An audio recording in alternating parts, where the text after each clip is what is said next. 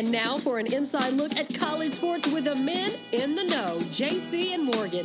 Here's Mike Morgan and JC Shurburtt. Welcome one, welcome all. It is another installment of the JC and Morgan podcast, and we are coming to you from uh, multiple spots across this great land of ours, from the mecca of college football, Atlanta, GA, and from the mecca of what is normally one of the most beautiful cities in the summer, Chi Town, Chicago. That is where JC Shurburtt of 24 7 Sports is residing. And uh, this is where I am uh, calling home and coming to you from as well. Back from a little uh, vacay, JC. Uh, hope that uh, you've gotten some R and R since we last spoke. I, I, I ha- every now and then I just gotta, I gotta get out. You know, I already live kind of a nomadic lifestyle when you're uh, when you're doing games for uh, broadcast television, there are no home games, right? I mean, every game I do now is not for a team, so there's no game where I can roll out of bed and and be to a stadium or an arena in, in 20 minutes. Uh, they all involve long drive or flights, and uh, it's easy to complain about that. It gets old after a while, sleeping in hotels and uh, driving rental cars. I, am I'm, I'm not as soft as some of these uh, multi-million dollar NBA players that are complaining that they the meals that they're being served on the reg are, are not quite good enough. Um, but I, I think what, what, comes with a nomadic lifestyle is you, you, just can't sit still in one city for too long, and not having to travel this year for uh, for baseball. Uh, and of course, we would have been at SEC Media Days here in Atlanta this year uh, I, I, found myself having to get away. So I've got a lot of family in Florida, as you know, and it's the third voyage to the Sunshine State I have made. I know that might uh, raise some eyebrows because of what you hear in the news. I can just tell you, I've had multiple family members uh, tested for COVID of all ages, from the 60s to the 20s, and everybody in between. Uh, and uh, my significant other, she's been tested negative. Everybody's been negative. Um, and knock on wood, I don't know anybody, and I've got a lot of family and friends in that state that has it or even knows anybody that has it. So hopefully that'll continue um, as as numbers come in and nobody knows what to believe anymore. In some cases, uh, we, we, could just hope that uh, we're actually getting some accurate information and that uh, the numbers continue to, uh, or depending on what you want to believe, either continue or to divert into the right direction. If you believe death rates you think uh, they're going in the right direction already. If you are a part of the media craze that is the spike in positive tests, uh, then you hope that it goes back in the correct direction that we had, say, what, six weeks ago when it looked like we were really in good shape. Um, all this, of course, is relevant to what we're talking about, which is the the health and the status of the upcoming college football season. We're going to get knee deep into that. Uh, I've had a chance to talk to some people that I trust, administrators, athletic directors from both the SEC and the ACC, uh, to just add a little bit of perspective and accurate information in a sea, if not ocean, of disinformation, speculation, uh, jaded viewpoints, and uh, just overall uh, I don't even know what to call it, JC. I, we talked about the status of journalism and how it's changed over the years. But my goodness, I mean, you, dead. You, have got you've got some national writers. I'm not going to call them out. And look, I I don't. I never fault anybody for having an opinion, whether I agree with it or disagree with it. But just just for those that listen to us, I know we've got thousands of people that uh, download us and listen every day, and we're grateful for that. Uh, some of you know us better than others. Some of you know us from years ago and in different broadcasting stints that we've had. Some of you have maybe heard through the grapevine, these guys are doing a pretty good podcast. Let's give it a shot. So maybe you don't know exactly um, where we stand on things. I. I am one that uh, does not mind hearing the truth, and I do not come on here as a cheerleader for anything or anybody. Okay. So uh, there's been a lot of, as I mentioned, the same national writers um, that seem to share the same brain, the same thoughts, the same condescending tone, uh, the same. Uh, I think a lot of Southerners are just a bunch of inbred idiots that are incapable of digesting the facts and uh, uh, and figures on this virus and how it pertains to college football. Um, I, I don't I, don't mind what their opinion is at all. I, I, I want to hear their opinion. Um, the way they the way they uh, circulate their information sometimes is a little bit discouraging. These are the same guys that they really think you care about what they think about Tommy Tuberville now being elected to the U.S. Senate in Alabama. I, I mean, I really, I don't care about your opinion of that. I just don't. I've got bigger fish to fry. But um, nevertheless, th- there's a lot out there, and if you if you keep hearing in this echo chamber of the same guys, and I don't know where they get all their information from. I'm sh- and these are these are intelligent people. Let me just say, I'm not. Um, I, am not trying to just pile on and, and say they're a, a, bunch of idiots. These are intelligent people that I'm sure have some sources, uh, and I and I enjoy reading some of their stuff. But um, but they're letting you know in their own way, okay, that they think the whole idea of having a college football season this fall is insane.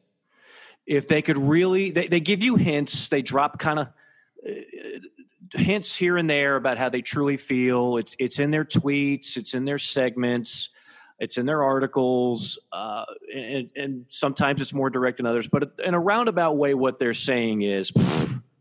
This is stupid that we're even thinking about having a college football season. I mean, look at the science, look at the numbers. You all must be crazy. And while other people are feeding you positive kumbaya mumbo jumbo, I'm going to tell it like it is. Okay. So they all got the gift they've been waiting for last week when the Big Ten commissioner, and Kevin Warren is a new name to all of us, right? Kevin Warren is the, the newest uh, Power Five conference commissioner. Had to do a little background check on him. I know he was a, a fine basketball player in the Ivy League. Uh, other than that, um, his credentials as a conference commissioner you know, it's kind of new territory for him. I hope he does a tremendous job. Uh, but he went out last week and just d- d- declared conference only model for the Big Ten. The way he did it, perhaps, is even a bigger story than the actual news itself, because this has been speculated for a while. But the way he did it was for for weeks on end, going back to March, these guys, the five families, as I've liked to call them, I know that line's been stolen a, a thousand times over, uh, but it, it's like the five families all getting together over a nice pasta dinner at your local uh, restaurant in uh, New York. Yeah, exactly. And uh, no offers that we can't refuse have been have been made yet, unfortunately. Um, but the they have been talking on Zoom calls multiple times a week for months, okay? Because even though college football does not have a czar or a commissioner, as we discussed in length with Tim Brando about a month ago, uh, they do. These are the five people that control the sport as we know it. Okay, with all due respect to the Ivy League, and a lot of people jumped on that story. Uh, there was one guy on Twitter again, a guy I like. He's a he's a, a guy out of Memphis and, and does a good job, particularly when it comes to college basketball. He, he tweets out there, "Oh, wait, you just wait now. The others are going to follow." No, they, what the Ivy League does on their college football season has no bearing on what these five conferences are going to do. Not a bit. They looked at that news as that's great. Okay, I'll let you know what we're going to decide when we decide it. But uh, these conference commissioners have been going back and forth, back and forth, and it was kind of understood that, hey, we might not agree on everything. We might not do the exact same game plan on this, but we're going to at least let you know what we're going to do before we announce it. So apparently, from what I've been told, Kevin Warren just went rogue. Kevin Warren did not tell any of them that he was going to a week ago nationally announce that we're going conference only and then, you know, gave the same uh, justification of it, well, we've got to consider the, uh, the safety and the well being of our student athletes, and this is a virus that we just don't know what you would expect. So that kind of took everybody off guard. And then you had the, the same group um, who, again, thinks it's insane to even think of having a college football season this year. They were telling you, aha, now, now it's all going to, the dominoes are going to fall Kevin Warren just said it. The Big Ten just did it. So now Greg Sankey, now John Swofford, now Bob Bowlesby, you're all going to follow suit. Well, in the case of Larry Scott, you might be right. But in the case of the other three conferences, and the two that we talk about the most on this particular podcast, uh, the SEC and the ACC, that had no bearing on what they're doing. They have no games, the SEC specifically, have no games in common with the Big Ten. There are two games with the Pac-12. One, of course, the big one with Alabama and Southern Cal. I believe the other one. Correct me if I'm wrong. JC A&M Colorado. Does that sound yes, right to you? Yes, the A&M Colorado. Yeah. Okay, so uh, two games we know that are on the schedule for SEC schools are not going to be played. We do not know anything else. Nothing else has been determined. Greg Sankey and the conference commissioners meeting in Birmingham on Monday. Uh, I did not expect anything concrete to come out of that, and it didn't. And why should it? It's July as we speak, July 15th. They don't have to make this decision now. Yes, the clock is ticking. Everybody understands that. Uh, but you could make this decision as late as August 5th, is from what I'm told. So I, I want to get your thoughts, JC, because I already feel like I've I've been going on a monologue here, and then I'm just gonna I'm just gonna go on some facts that I've been told, and and again have no I, predictions are meaningless. Okay, they're like belly buttons. We all have one, but we don't know why. Uh, so I'm not, not going to give you a prediction just for the sake of a prediction, but I'm going to give you some things that are being discussed and going on that perhaps you haven't heard from the same usual uh, people on Twitter and other sources. Tell, giving you all the reasons why it would be insane to have college football in the fall. But that being said, go ahead, JC. How are you, sir? Oh yeah, I'm, I'm doing well. Um, obviously, you know, back and forth between Chicago and the mother the motherland down there. I think that you know it's kind of funny they, they ease travel restrictions up here, and then down there they have the virus basically explodes, and so you know I don't know. I mean, I don't. I, I've probably I, have never been tested for. I probably had it. I don't. I have no idea. Um, but you know, not getting to travel like you did, Mike. Uh, but uh, certainly have done things like in the backyard. We built a fence. We have one of those blow up pools. we grill a lot, you know. So I, I, think that's been kind of my summer.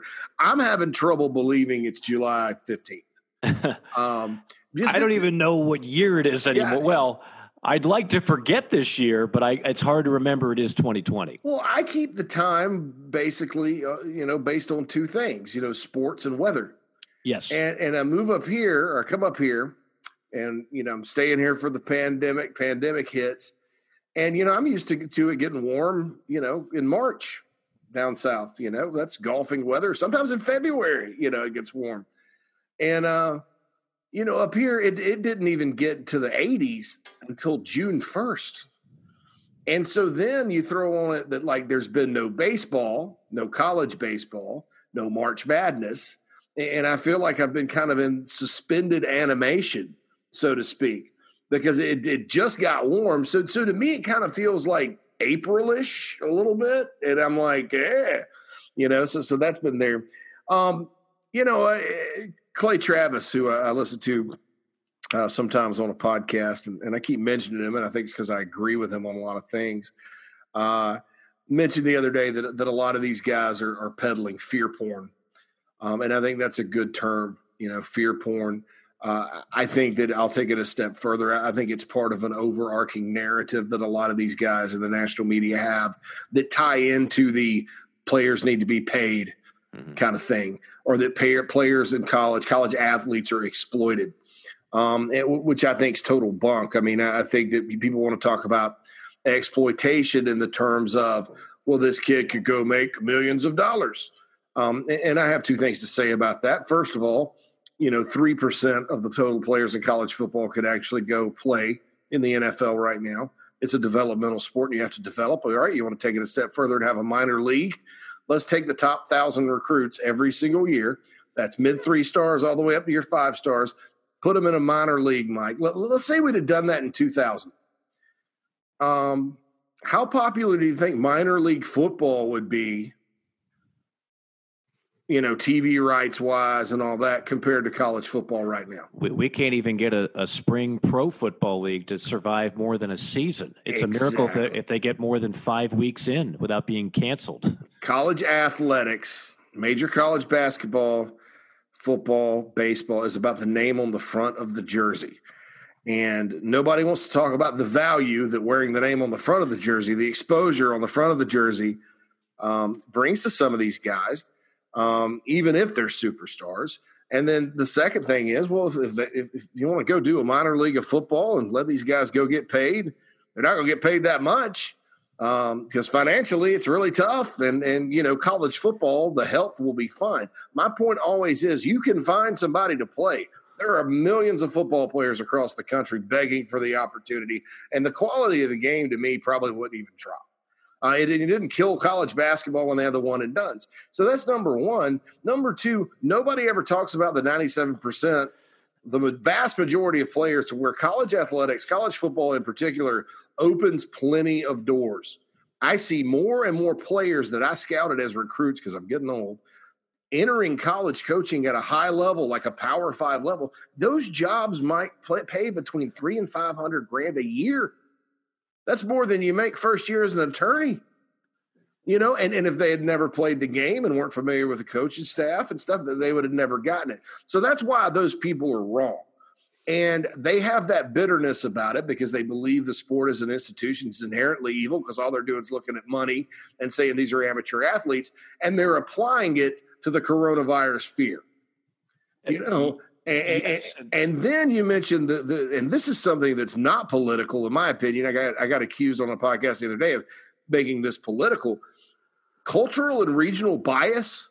Like you talk about people from the South like they're dirt or idiots or whatever, and you just paint a broad brush with a bunch of people that way and then blame them. Even though there's a the CDC director today came out and said a lot of the spread in the South is because people from the North decided to vacation in the South. Um, you know you're you're you're biased you're being biased. You know you're painting a group of people with a broad brush. I think a lot of it has to do with jealousy not only jealousy for the football programs we have down there because if you're involved with college football you don't like the sec you're jealous. And number two um, mike quality of life quality of life in the south's great. And people you know in other parts of the country where they're maybe struggling a little bit with it where kind of their way doesn't work anymore you don't like high taxes uh, maybe you're not pro union. You know, maybe you're not uh, all down with the cold and you move south and you have a better life. And a lot of people have done that. The statistics will show you it's jealousy there too. So I think it's a bunch of crap.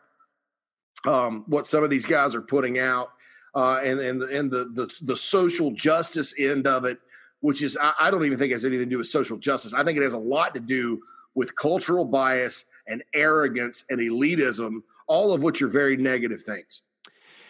There's a lot to unpack there, and I don't have enough time to get into each one of those. I mean, I've I've brought up a number of times on this podcast that yes, uh, a lot of the people that are writing about this particular subject come to it through the prism of I believe college athletes are exploited and they're getting the raw end of the deal. And eh, there's no question. I've even heard a, a couple of people use the term guinea pigs. I just think it's a crime that we use these kids as guinea pigs First of all, a, a couple of things. And this is one of the things I, I did uh, ascertain in my discussions. It, this is this is not a small thing, and it should be pointed out uh, in more areas. No college football athlete, no scholarship athlete, is going to lose their scholarship for backing out of the season due to their concerns over COVID 19. Let me repeat that. No SEC, ACC, Big Ten, etc.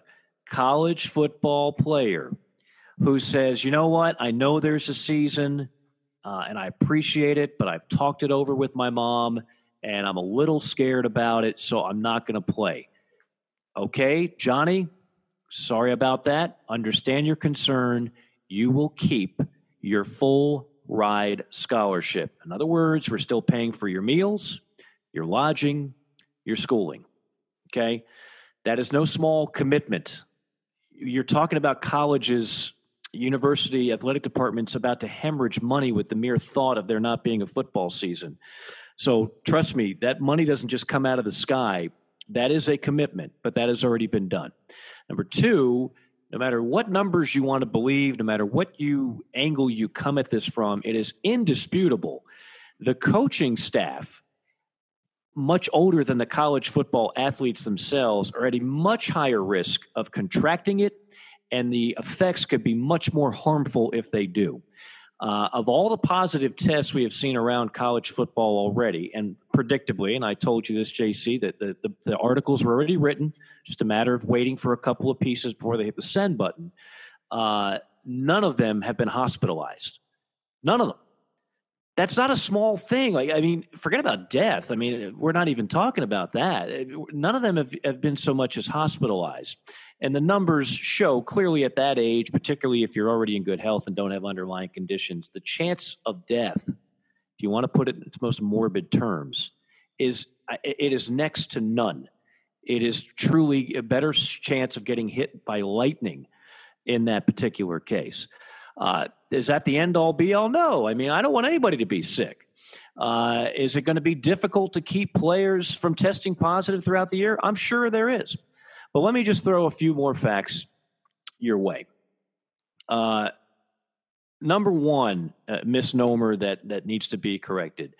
The whole idea that the SEC and ACC, even though they haven't announced it, they've already clearly determined there's just no way to play the out of conference games and a conference model is inevitable. That's completely false.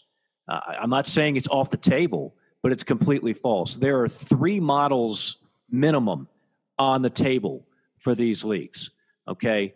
And one of them, yes, involves playing a full 12 game schedule. That is not off the table. You say, well, wait a minute now. How could they play all 12? What if you're playing a school from the Southern Conference and we know they don't have the same money that the SEC school does? So, how are they going to guarantee the same level of testing? Well, here's the thing you got to remember the SEC, the ACC school that's playing that smaller conference school, and I just use the Southern Conference as an example, it could easily have been the Sun Belt. The, the the Power Five school that's got that game scheduled controls everything. So if you're going to get that payout, if you're going to get that seven hundred and fifty thousand dollars, that one million dollars, whatever it is, you are going to follow the testing protocol that that school insists you follow. Otherwise, the game's off. The game's off. You think that might motivate those schools to make sure they have the proper testing for at least that week? Absolutely. What they do now and what they do three weeks from now, it you know that's I, I don't know.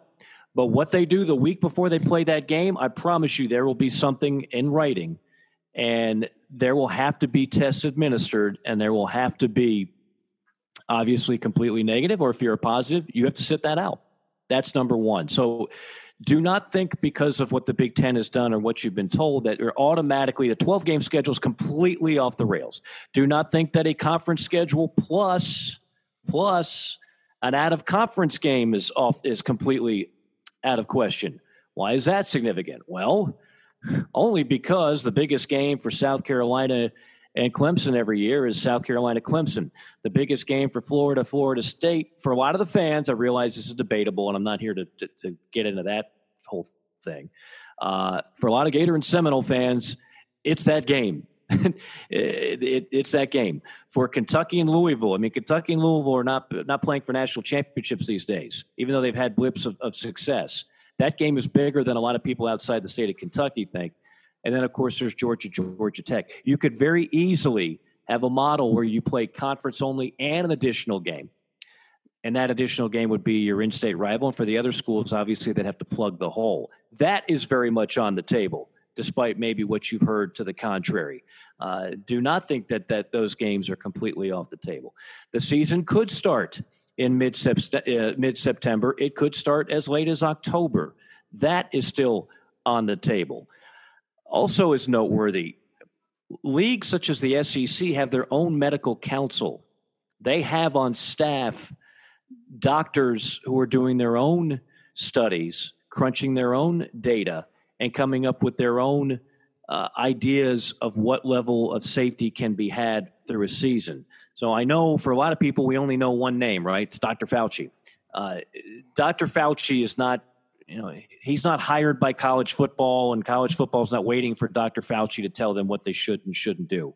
Uh, but the conference commissioners will certainly be leaning on their own in-house medical counsel to find out what exactly are we looking at. Also, a lot was made. There's 12 ads that were meeting on Monday. Well, the ads don't have the final say.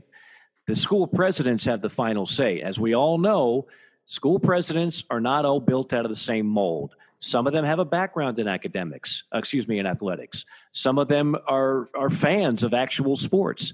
Some of them are more traditional, dare I said, no uh, pejorative intended, propeller heads. They're academians, and their idea of sports doesn't really. It's just it's very uh, to use your analogy, JC, from like the 1950s, where they're wearing the jacket. And I, I do say, so let's go to a game.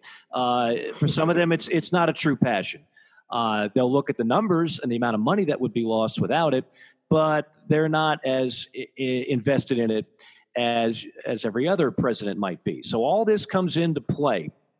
I think what's also significant is that the SEC and the ACC are not exactly best buds, right? Uh, I, you know, you, you you hear different things, and obviously those are rival conferences, and the ACC gets tired of hearing how good the SEC is in football, and the SEC uh, doesn't necessarily like some things about the ACC, and they both want to beat each other up. That's all healthy. I mean, there's nothing scandalous about that. But I, from what I understand, there is some actual cohesion here between those two leagues. It was imp- improperly reported the day that the Big Ten made their announcement uh, by one national reporter in particular, who led people to believe that it was only going to be a matter of time before the ACC followed suit with the same statement that day. That never happened, and that still hasn't happened today as we sit here on Wednesday afternoon. Uh, the ACC is very aware of those four games I just mentioned and the importance of those to the fans, to television, to everything.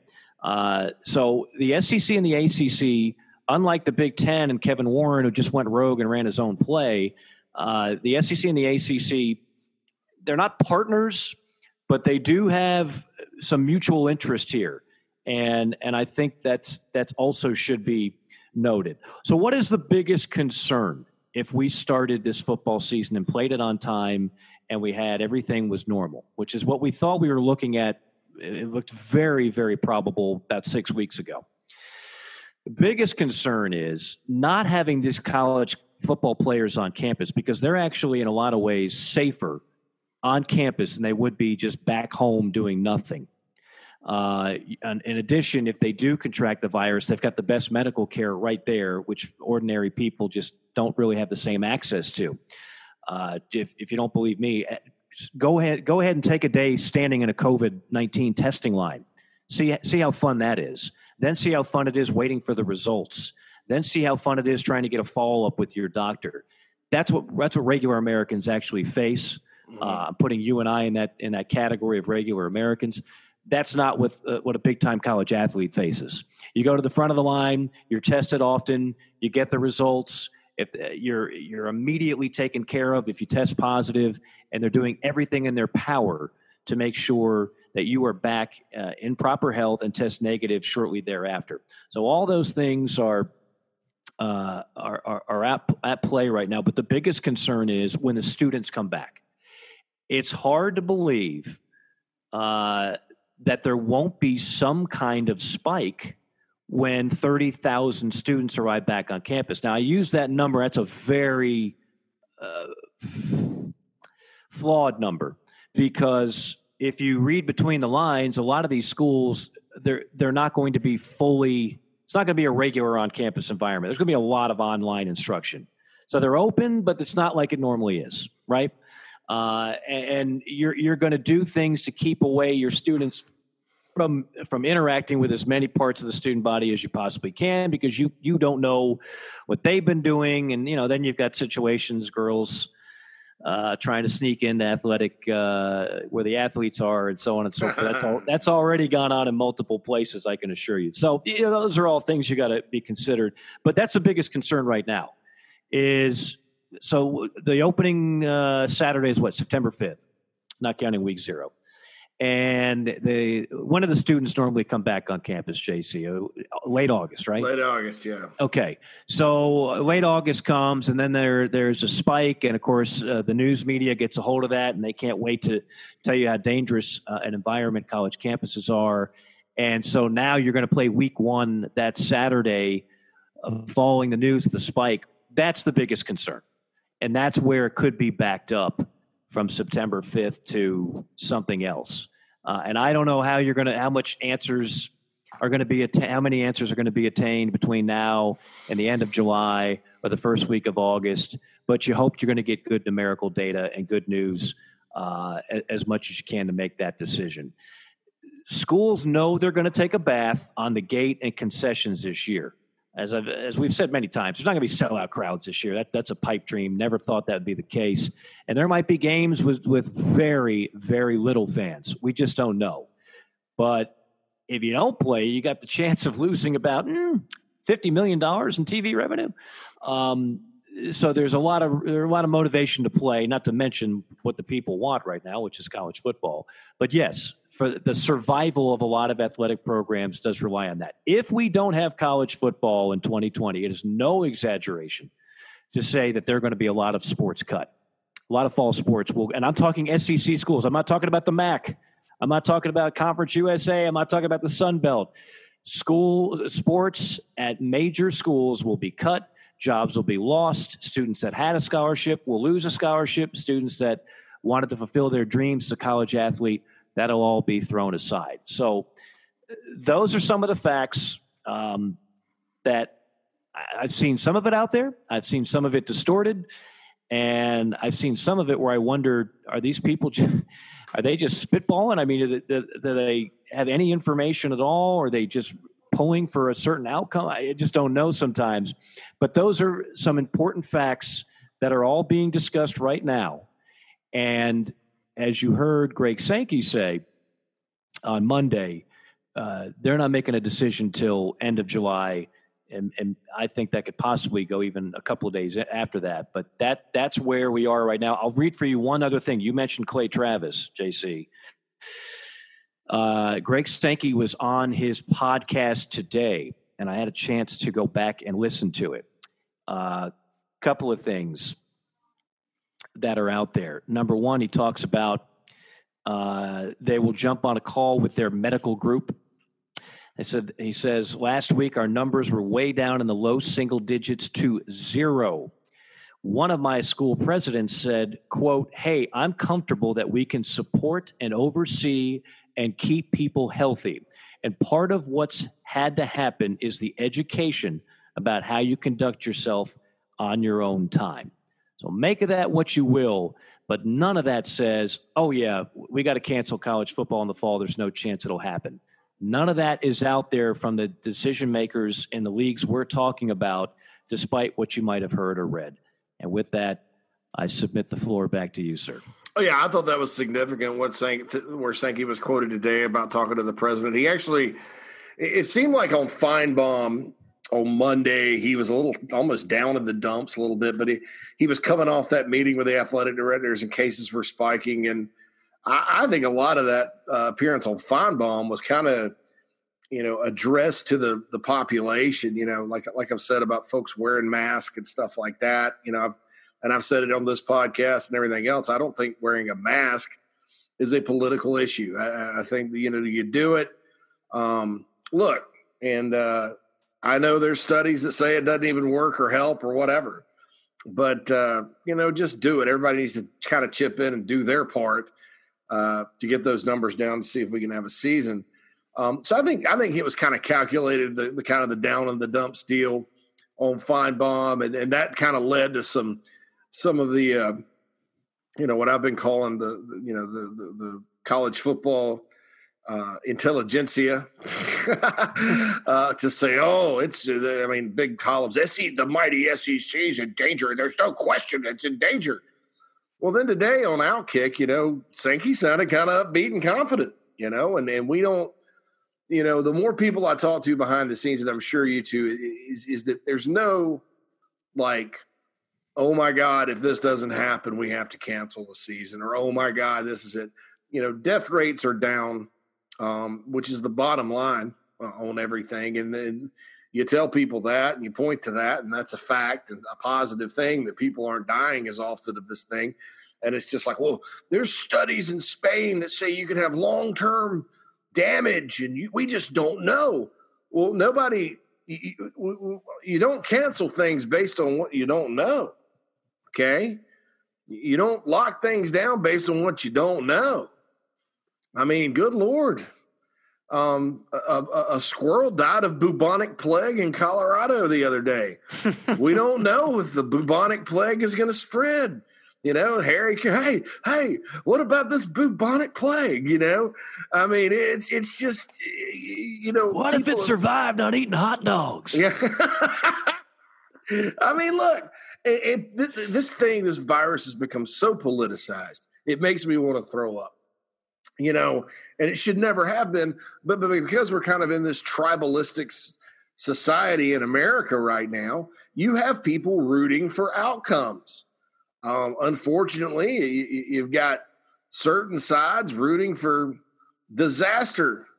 So they can say, I told you so. They could, as Clay said the other day, justify their fear, you know, because mm. these are the same people that were like, sports are never coming back, you know, and Clay made a good point there too. I'm, I'm citing him because his opinion aligns with mine, and I don't want people to think I plagiarized it. But you know, and, and I think there is justification. Another thing I said too, taking it a step further, was, you know, I'm a reporter, journalist, personality, whatever you want to call it. You know, I own a website. I've broken news. I've had stories before. I try to be accurate. I like to be right. We in this business, Mike, love to be right. No question. But, but more than that, we hate to be wrong. Hate right. it. And so all these people have stood on this table of no sports and it's going to be a disaster or whatever. And I don't know what their motivation was. I know some people's motivation is because there's an election in November. Um, I, I, guarantee you, not maybe not everybody that's an alarmist about the virus feels that way, and it shouldn't be that way. But I guarantee you, I think there's another side of it that thinks miraculously, if we just open back up and ignore the virus, then the economy is going to come back strong, and that's going to impact what happens in November. It's crazy that kind of thought. But that does drive both sides of this. And so I'm saying, here's the thing: is these people that they, they were the same ones that were like sports are never coming back. The Major League Baseball is never playing. Major League Baseball would have been playing right now had they not had a, stupid labor dispute. Correct. The, the, NBA will never come back. And if you notice, these are the same exact people that are, you know, when, when a, a multi-millionaire um, basketball player like Rajon Rondo you know, takes a picture of the nicest hotel room at Disney you could possibly get. And look, I know it's not the Ritz Carlton, but they're still nice. The five star hotel rooms there are very nice. Uh, and calls it the Motel Six. They're the same ones going, yeah, see, see, this isn't going to work. The, the, these NBA players are being exploited, you know? And, and, and, so they've lost all that because every other sport's coming back. And the, the NFL hadn't once said, hey, we may not have a season. Never. In fact, they're getting face shields and stuff to, to kind of mitigate everything. Um, and so, so now the only sport you have left is college football, and then you have a college football media that's openly hostile towards the current system that's in place, based on their opinion uh, uh, uh about the social justice aspect of the sport. And I think that's what's sad and what's driving that narrative is just people are you know they want to be right or don't want to be wrong so bad they're willing to just burn it all down. And and, and that's that, that's not how we operate in this country. That's not how college football operates. That's not how humanity should operate. Um, and, and that's why i think they're completely wrong and off base yeah, and again, if it was just an opinion, uh, an educated opinion, hey, I don't think it, it's going to happen. Okay, uh, look, fine. I'm not gonna, yeah, I'm not going to fault you for that. Um, but a lot of it comes from from areas you spoke of, and a lot of it comes from, quite frankly, uh, just the. I, I mentioned the word smug. It's just like uh, you you silly little sports fan peasants who think this is going to happen. Let me educate. It, it, you think you're the by being the most cynical, you think you're the smartest guy in the room, and it just doesn't always work out that way.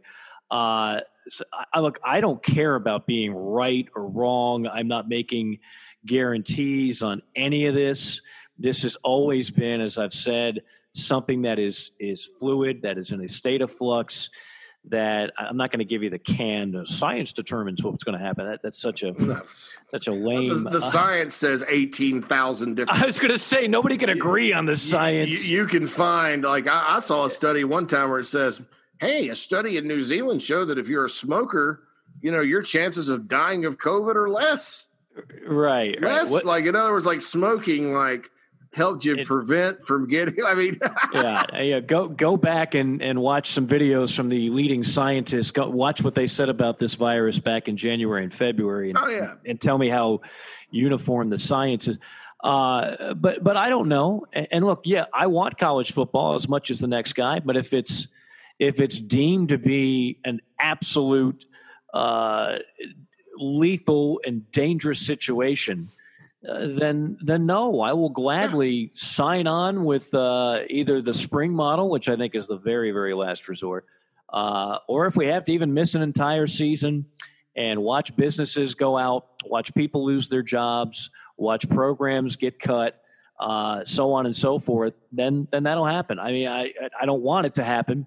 I know a number of people already in other lines of work who have lost their jobs. Uh, it sucks, and it, it's just part of the reality. But I, I just, I don't think we're there. I, I just don't. That's not um, ignorant optimism. That's just based on what I know, and I, I think the next couple weeks will be telling. I mean, if you start seeing huge rises in death rates and huge rises in hospitalizations uh, in the next couple of weeks, there's no question that puts the season in peril, and that's going to have everybody scrambling. The difference between, by the way, a conference only model and a full season is really not that much. Like, that is a, pardon my French, a half ass attempt to look like you have a solution to a, a much more complex problem. Because if it really is, that big of an epidemic that it's going to cause just a myriad of issues that no one wants no one knows what to do with then you're not going to be able to play a conference only model. Like the different like eight games oh no everything's fine. 12 games 11 games oh my goodness uh, you, are putting millions of lives at risk. It's just not that huge. And this whole notion well if you had spread out bye weeks that can you don't know how long somebody who tests positive is going to have it. Uh, one other one, I'll say this and then I'll I'll shut up, JC. One other key uh, thing that I did learn: it's not going to be a situation where, uh, let's just say there is a breakout. Let's say hypothetically, uh, the Missouri Tigers have a, an absolute breakout and 30 guys test positive the week leading into a game with Georgia that that game is just going to be off the board. They're not going to try and play it. They're not going to forfeit it. it. It's just poof. It's it's canceled. Just like you would if it was a hurricane or some other natural disaster. Uh, that game is going to be off the board. So uh, they're not looking at it like, well, if we just have a bunch of bye weeks, we can just reschedule and mix and match a bunch of. So that sounds all good in theory, but try to be the person that has to do that and hmm. has to change schedules like mid October. Uh, that's probably not going to be the reality. A, a more realistic scenario would be if that happens, and God knows we hope it's extremely rare, if if at all. You're just going to have to punt on that game that game is just going to be a lost game in the regular season. Well, you know what I've heard is is they're trying to what we may see, and this is all speculation, is because you you know and you've mentioned this several times. The conference championship games, even the ones that aren't the SEC championship game, are money makers for these conferences. Yes, they are money makers, and and so and, and this kind of came from what the Big Ten, what what I believe the Big Ten is going to do is they're going to front load conference uh, division games. In other words, you may see Michigan Ohio State in week three, and you do that, and you're not necessarily spreading it out, but you're trying to get. So then, okay, so then you get to to week five, and you, you play what six, comp, divi- six, six division games, and uh oh, there's uh oh we have Georgia, Missouri, and we have a breakout. Well, at that point, then you can you can kick that can on down the road a little bit maybe cancel a cross division game. Uh, maybe in the standings, you're only counting division games. and you could still have a fair way to get to a championship game. Because I, I think, you know, financially, they need the championship game. I don't know. I, am not even going to be able to speculate what'll happen with the playoff. Um, I, I kind of think we may have a one year expansion, maybe not. Um, it just depends. And, and, then, so you make it through division play, and, and then you have cross division. You, you already determined your division champions or whatever you're basically playing for playoffs or whatever. Well, then if you have an outbreak, you just cancel that game and move on. You know, oh well, you know Texas Tech can't play this weekend or whoever. Uh, that's probably a bad because the Big 12's got all conference games. But uh, you know, let's say Ole Miss is playing uh, Florida. They're supposed to play Florida, and and that comes in like week eight. Uh, Ole Miss has an outbreak. Ah, oh, you just you just skip it, like you said. And I think that's smart. If the idea is to get to a conference championship game, you do that. Now you also see these other models out there, uh, like in the Richmond Times Dispatch today, where the, and I and I know that the ACC, I know that they're talking about this. I don't know that it will happen, but somebody, you know, Dave Teel is a pretty connected ACC reporter, so he got it from somewhere. It's fascinating. They add Notre Dame, they go to 15 teams, and they play three pods and then they play every team in the pod twice, that gives them eight games, like a like a like an NFC South kind of schedule or whatever. I don't know how you determine the champion. Do you have conference semis? I don't know what you do, but um, I'm not smart enough to figure that one out. I, yeah, I don't know how you get it with three, but you know that that's another model. But I, I do agree that if they do go conference only, um, it is smart to to try to to make the emphasis on on division games, then cross division, and then if you want to play the rivalry games, and, and, and look, everything may be fine, and we may be sitting here with SEC ACC Challenge weekend because um, they're you know, and, and I, I, think Georgia Virginia is probably off because if you're going to play ACC SEC Challenge weekend um, under this scenario, you know Georgia's got Georgia Tech, but you can see everything from like you know, Virginia versus Ole Miss to Pitt, Texas A&M, the Jackie Sherrill Bowl. Uh, you could even do Ole Miss and Duke could do it the David Cutcliffe Bowl, you know, or, or something. Tennessee could play, um, you know, in uh, not NC State, Wake Forest, somebody like that. I don't know. You know, I think there's a lot of fun kind of opportunities there if it gets to that. Um, and, and look, in my world, I, I think that playing the schedule as scheduled, all 12 games and rocking and rolling is fine because I, you know, I think the littler schools need the money. Um, and, and, you know, a lot of SEC teams, if they're playing only SEC opponents, that record's not going to look so swift. No. you know? uh, a little more wear and tear without the layups. So that's the deal.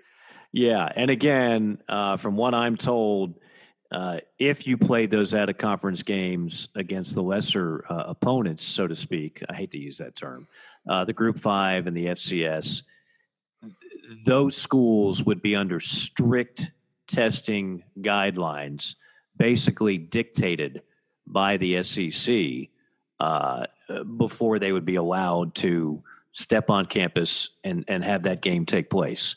So the onus would be on those schools to do it, not the other way around. Uh, and the motivation is obvious for those schools. Uh, they want to play the game and they need the money. They need the stinking money, uh, in some cases, for survival. So I, I, think it's safe to say they'll do whatever testing procedure and protocol is issued to them so they can keep those games intact. So, uh, again, not here to make predictions, not here to tell you what's going to be because the people in charge don't know what's going to be.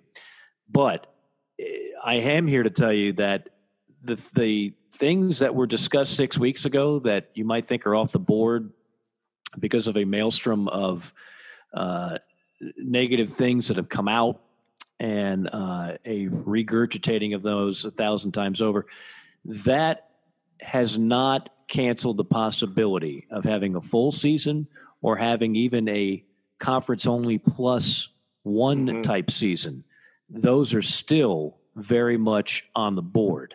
And eh, you just got to keep your fingers crossed that uh, some of the data that's coming through, and I'm not talking about the data that you might see on your nightly news, the data that they are getting from professional people in the medical community uh, who know how to separate fact from fiction and sometimes it's it's like picking gnat dung gnat dung at a pepper.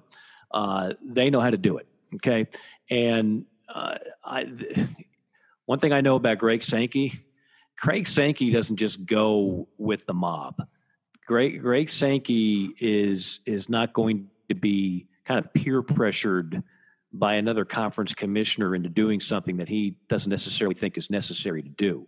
And thus, while a lot of people wanted this grand jury type verdict to come out on Monday, uh, the reality is you don't need to do it on July 12th when you've got another three weeks to play with. And so that's what's going on right now. And, uh, you know, hopefully there'll be some good news to come down the pike. And if it doesn't, I'm sure the uh, people that have been telling you how awful the idea of having college football in the fall will pound their chests and say, See, I told you so. In a world full of dreamers, you need people like me. Uh, but for the rest of us, we can uh, would just tip our head and say, well, at least you gave it every effort and every try. And that's all I've been about all along.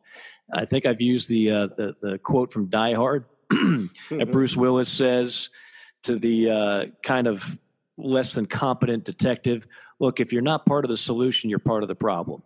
You need problem solvers to, to, to work through something like this. This is where leadership really comes through. This is why ADs and conference commissioners and school presidents make the money they do.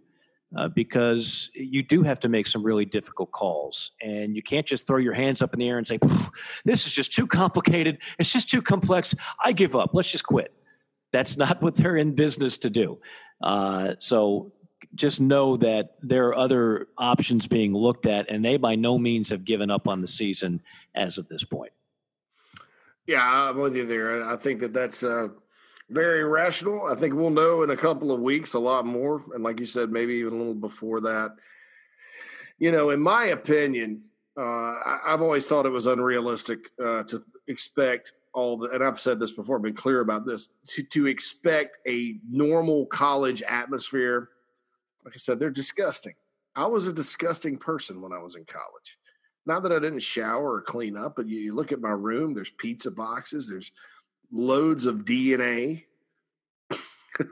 I really didn't need that. Uh, sorry about that. Uh, I'm talking, well, you know, my, sometimes my hair sheds or whatever. Okay. Anyway, yes, anyway we'll, we'll go with that. But, you know, I'm just saying that you're looking to, to stop the spread of a very contagious virus, whether or not – young people get affected or hurt by it or whatever, and you're trying to keep a football team safe, you know, why are you going to tie football being back with what what is a very, in my opinion, uh, and I don't want to even go unsafe, but a a a a a definite super spread event, college in general. That's a super spread event, man. You know, because those kids are not going to stay apart.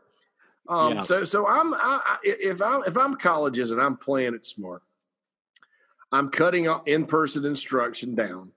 I'm offering online courses. Done. Uh, and Done. I'm doing football. And I'm and, I, and I'm keeping my football. I'm, I'm telling my football guys, look, you got if you want to play, you're going to have to sacrifice some of your social life this semester um, and, and things will eventually get back. Well, that's huge. That yeah. what you just said to me is the biggest thing of all. Yeah, because I know for a fact SEC schools and I'm sure several other Power Five schools have spent millions of dollars put setting up these classrooms in a way that they've never been set up before to avoid the disgusting uh, DNA laden uh, student who hasn't showered in a week and uh, who isn't covering his mouth when he coughs.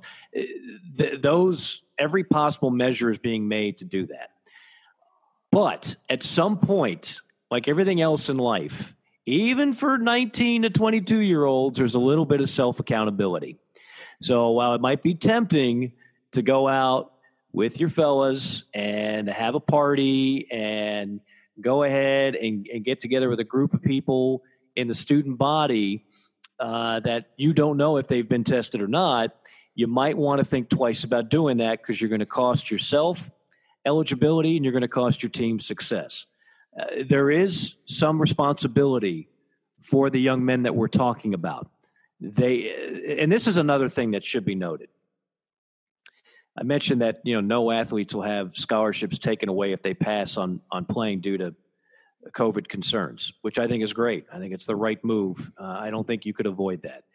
The other thing is, uh, the overwhelming majority of players want to play. So even though that offer has been already issued by several coaches, there ain't a whole lot of takers. Most of these kids, despite what you've heard, that they're victims and they're being forced to play this game in terrible conditions, and the children are guinea pigs in this big game of chess. They're nothing but pawns for the money grubbing uh, athletic directors and coaches and all the things you've been told. The fact of the matter is, they have a simple choice they can play, participate, or they can choose not to. And if they choose not to, they're not being penalized in the least. So when you look at that and you look at the overwhelming majority, you're saying, "Yeah, I'm I'm playing. I'm in." Says a lot to me. Yeah, I, I think so too. I you know I I think college kids, uh, college athletes are, are pretty much resilient. And uh, now, look, I'll say this: there are going to be some players. Uh, there'll be players that opt out because their parents are legitimately concerned about their health, and there'll be players that opt out and they blame their, you know, legitimate concern about their health because they're unhappy in their certain in their current situation and maybe think they should be starting and all that. Um, and there'll be players that opt out because there's players every year on scholarship at every school that really don't like playing football, you know, and and and when we used to hear about guys getting their scholarships pulled, those are the guys that usually did. You don't do that anymore because it's not PC. So, you know, I, I, I am with you, Mike. I, am hopeful. Um, I'm more hopeful today maybe than I was earlier this week. Um, I, I disagree, obviously, strongly with the the the, the Frady cats in the national college football media, whether or not it's because of fear or because they just don't want a season or because they think, you know, this is their opportunity to take advantage of this to push radical change in the sport in a sport that doesn't need radical change it needs it's going to have radical change anyway. it, it always does. I well mean, no it, i mean uh, you know. NL, nli uh, excuse me nil yeah. is going to radically change the sport forever. Like that's yeah. happening. That's not even that was pre-covid that is going down and it's going to be here quicker than you know it. So, for those that still want to believe that these kids, for those, first of all, that are naive enough to think that none of them get anything extra above and beyond the scholarship, um, I mean, have you seen the news on Zion Williamson? Like, yeah, I think most people know better. But secondly, they're about to get they're about to get compensated like they've never been compensated before, and I'm I, I'm I'm totally good with it. I think it's going to be a logistical nightmare. I think it's it's gonna it's gonna open up a Pandora's box. But hey, I'd rather see that than the constant game of how do we illegally give these kids extra money and and the NCAA toothless in so many re- respects, hypocritical uh, uh, in so many respects, uh, selective in who they prosecute and who they don't. I, am so tired of that model. I think something did need to change, so we're there. Mm-hmm. But but we're, we're I, I, don't know what what else do you want these young men to get. I think they want them to just get paid salaries like the pros, and well, I, that's just not going to happen. You don't even look, man. College, you know. All right, so you have to go to college to be a lawyer or a doctor, right? You can't just show up and be like, "Hey, I'm good at science." You know, you need some sort of training, and you know that's true in football. Now, now you look baseball. Even in baseball, you got to go through the minors. Uh, basketball, you know, you're kind of good enough to be at the end of the bench. Maybe sometimes if you're like once every so often, you, you got a guy that can come in and start, but it's rare. The vast majority of professional athletes have to get training from somewhere. Um, and and I think that you know, you know, how do you come up with another model? You know, because I'll, I'll tell you this people can gripe about the money all they want. The money is still going to flow into college athletics with or without the players that can go pro. There are millions of football players. All you do is you move it down. Like, okay, so some of the guys that were, you know, playing for Furman will now be playing for South Carolina, or some of the guys that were playing for App State you know, will now be playing for North Carolina. And then those other guys will just go on to the minor leagues. And then you give me 15 years and you compare the crowds and the interest and the TV money for the minors of football versus college. College is still going to be king because of, because, like I said, these college sports about the name on the front of the jersey, not the back. There is value in the front of the jersey, not the back. Now, name, image, likeness, I'm with you. I'm all for it let's do it. It's going to change things, but let's do it. That's more of an individual freedom kind of liberty thing, in my opinion. Um, but these people that just think that you can adopt a pro model for the college and, and, and that the kids will be, you know, awash in Benjamins. Uh, that's just not true. They're not thinking things through. It's an intellectually dishonest argument. Uh, correct. I say there, there's nothing dishonest about Brent Skinner. We know that. The man will honestly give you the very best custom experience when it comes to the very best in men's clothing. You go right to the website now. I'm looking at it here, bpskinnerclothiers.com. I don't mention this enough, but not only do they have uh, the very best in custom made suits and clothing and accessory, and they got really good, even like footwear, like sneakers. Uh, they've got uh, they've got the face mask we've talked about. I mean, for 25 bucks, I've worn a mask now several times, uh, particularly whenever I travel uh, when I've been in certain stores, when I've gotten a haircut. The thing about the mask, JC, is it it, it gets a little rank after a while. I mean, I don't yeah, care how good your hygiene is. It just it just and you're you're breathing in that rank. So you want one that's uh, washable that you can actually clean. He's got those. Uh, 25 bucks and they're like they look good and they'll last and you don't have to wear the uh, the rank ones, which uh, which I've been doing, uh, unfortunately, too much. And, and, of course, as I've told you a number of times, and so many people that have been able to take advantage of this, uh, he will come to you. You can follow him on social media. You can follow him uh, on the website, and you can just give him a call, set up an appointment. He'll come to you no matter where you are in the great U.S. of A. He'll fit you. He'll give you all the samples of all the different fabrics, of all the different looks, all the different patterns, and then poof, it's shipped to your door in a short amount of time. Don't have to sit there and go through retail store after retail store and deal with pushy salesmen and uh, who wants to do all that? I get a headache the moment I'm in a retail store for more than like five minutes. So just go ahead and deal with Brent directly, the owner, the proprietor, the clothing savant. He is Brent Skinner call or uh, go to the website, get the number, and uh, set up an appointment today. It's bpskinnerclothiers.com. We've only got a few minutes left, JC. There have been some other things going on. Uh, I guess the biggest news JT Daniels now is de- it's been determined he does not have to sit out a year. So all of a sudden, Georgia's got a nice little quarterback battle brewing between Jamie Newman and JT, Jan- J- JT Daniels, as if it's not enough that Georgia – stockpiles some of the best freshmen in college football every year under Kirby Smart. It seems like they've been getting some of the best transfers every year, and now they're not even sitting out. Yeah, uh, you know it's interesting. Both uh, Georgia's got two transfer quarterbacks now, and both are uh, immediately eligible. And um, you know, I I look at that, and I, you know, I I don't know what Daniels did. I know he was hurt last year in the interest of fairness because he did sit last year after he was injured. Maybe that's a thing um, that, that, they got him on for the hardship. But this is going to make this this uh, this quarterback race very interesting at Georgia because Jamie Newman's a different style of quarterback. Um, and I know Todd Monken's come in and they're going to revamp the offense. Um, JT Daniels is more the type of guy that um, you know, has played at Georgia over the years. Very talented guy.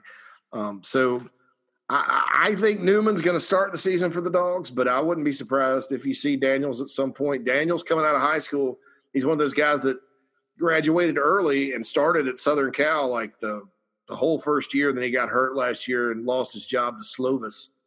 Um, and now he's at Georgia. You know, he had he been part of the class that he graduated with, he probably would have been number one in the country. So, you know, that's a big time pickup for the dogs talent wise.